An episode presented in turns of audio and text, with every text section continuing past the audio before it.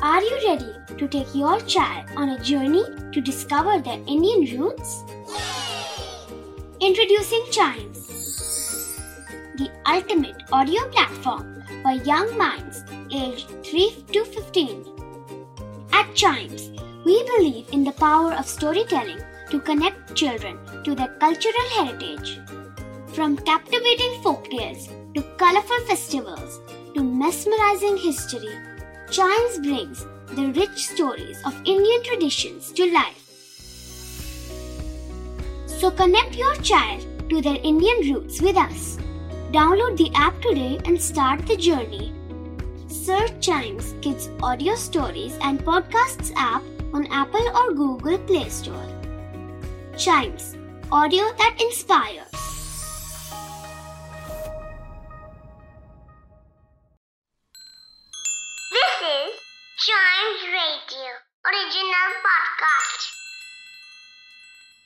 दसवां अध्याय, अंधेरे में तीर। अगली सुबह बाकी सब टीम्स जाग गईं और पहेली को सुलझाने के लिए उन्होंने अपनी अपनी खोज शुरू की। बच्चे स्कूल में हर जगह थे। खाली कक्षाओं में, पेड़ों के नीचे और स्कूल के मैदान के चारों ओर। लेकिन फैब टीम कहीं नहीं गई। वे तीनों खामोश अपने हॉस्टल के कमरे में ही बैठे रहे। उन्होंने पिछली रात जो कुछ भी देखा था, वे किसी को भी डराने के लिए काफ़ी था। तीनों रात भर सो नहीं पाए थे।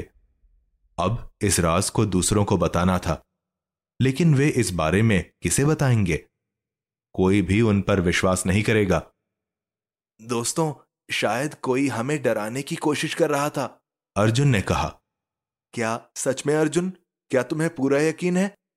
फिरोज ने पूछा उसे अर्जुन की बात का विश्वास तो नहीं हुआ पर फिरोज कल रात के हादसे के बाद इतना डर गया था कि वह किसी भी झूठ तक को मानने के लिए तैयार था जिससे उसे थोड़ी हिम्मत मिलती और वह कुछ बेहतर महसूस कर पाता।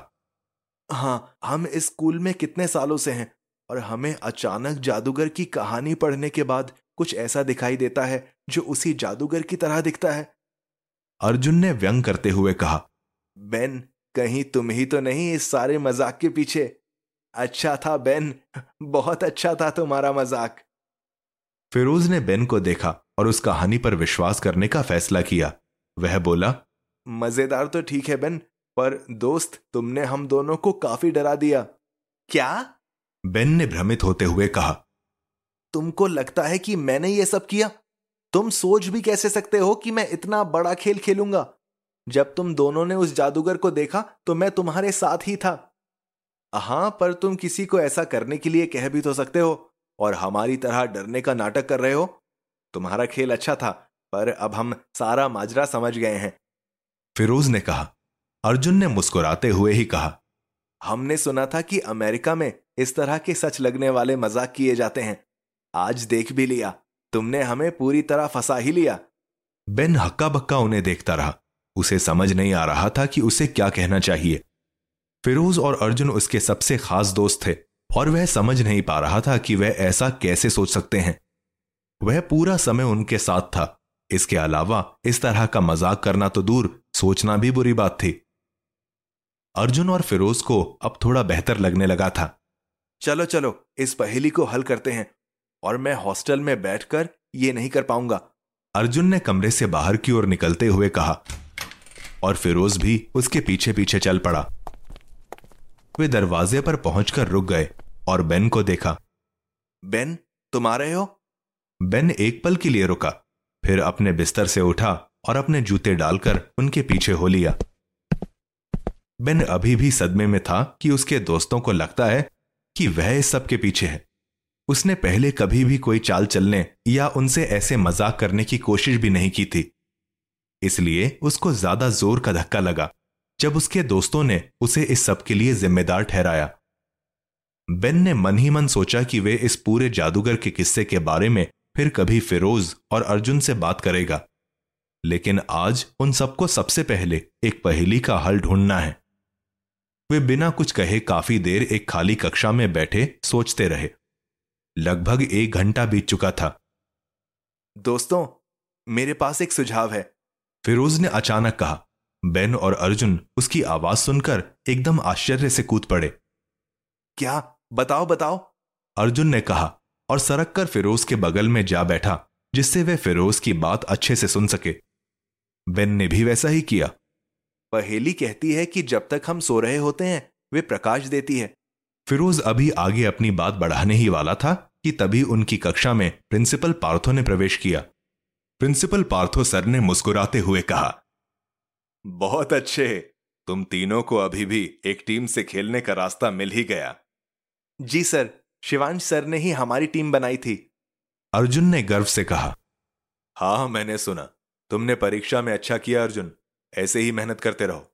प्रिंसिपल पार्थो ने कहा तो प्रतियोगिता तुम्हारे लिए अच्छी जा रही है कि नहीं? मुझे उम्मीद है सब बच्चे इसका पूरा आनंद ले रहे हैं। लड़कों ने एक ही समय चिल्लाते हुए कहा पहेलियाँ बहुत कठिन हैं सर। ये सुनते ही पार्थो सर पहले तो ज़ोर से हंसे और फिर बोले तुमने ऐसा तो नहीं सोचा था कि हम इस प्रतियोगिता को आसान बनाएँगे? लड़कों ने धीरे से अपना सिर हिलाया। ठीक है मैं अभी सिर्फ़ सब बच्चों से मिलने निकला हूँ। हिम्मत से लगे रहो मेरी शुभकामनाएँ तुम्हारे साथ हैं। पार्थो सर ने कहा और कक्षा के बाहर की ओर चल पड़े। धन्यवाद सर। लड़कों ने पार्थो सर को मुस्कुराते हुए अपना आभार व्यक्त किया। तभी पार्थो सर ने कहा अरे रुको और वह फिर से लड़कों की तरफ़ घूम गए। पार्थो सर हमेशा बड़ी समझ के साथ बच्चों के हित के लिए काम करते थे। वे स्कूल के बच्चों के साथ कठोर नहीं थे। और अगर कोई शैतानी करता भी था तो भी वह हमेशा उस बच्चे को मारने या डांटने की जगह बहुत आराम से ही समझाते थे। मैंने कल रात हॉस्टल वार्डन बिजॉय सर से कुछ सुना है। पार्थो सर ने कहा मैं जानता हूँ कि तुम तीनों का इससे कोई लेना देना नहीं होगा, लेकिन मैं चाहता हूँ कि तुम मुझे बताओ कि क्या तुम इसके बारे में कुछ जानते हो या नहीं, ठीक है? विजय सर ने कहा कि उन्होंने कल देर रात तीन छात्रों को घूमते हुए देखा था।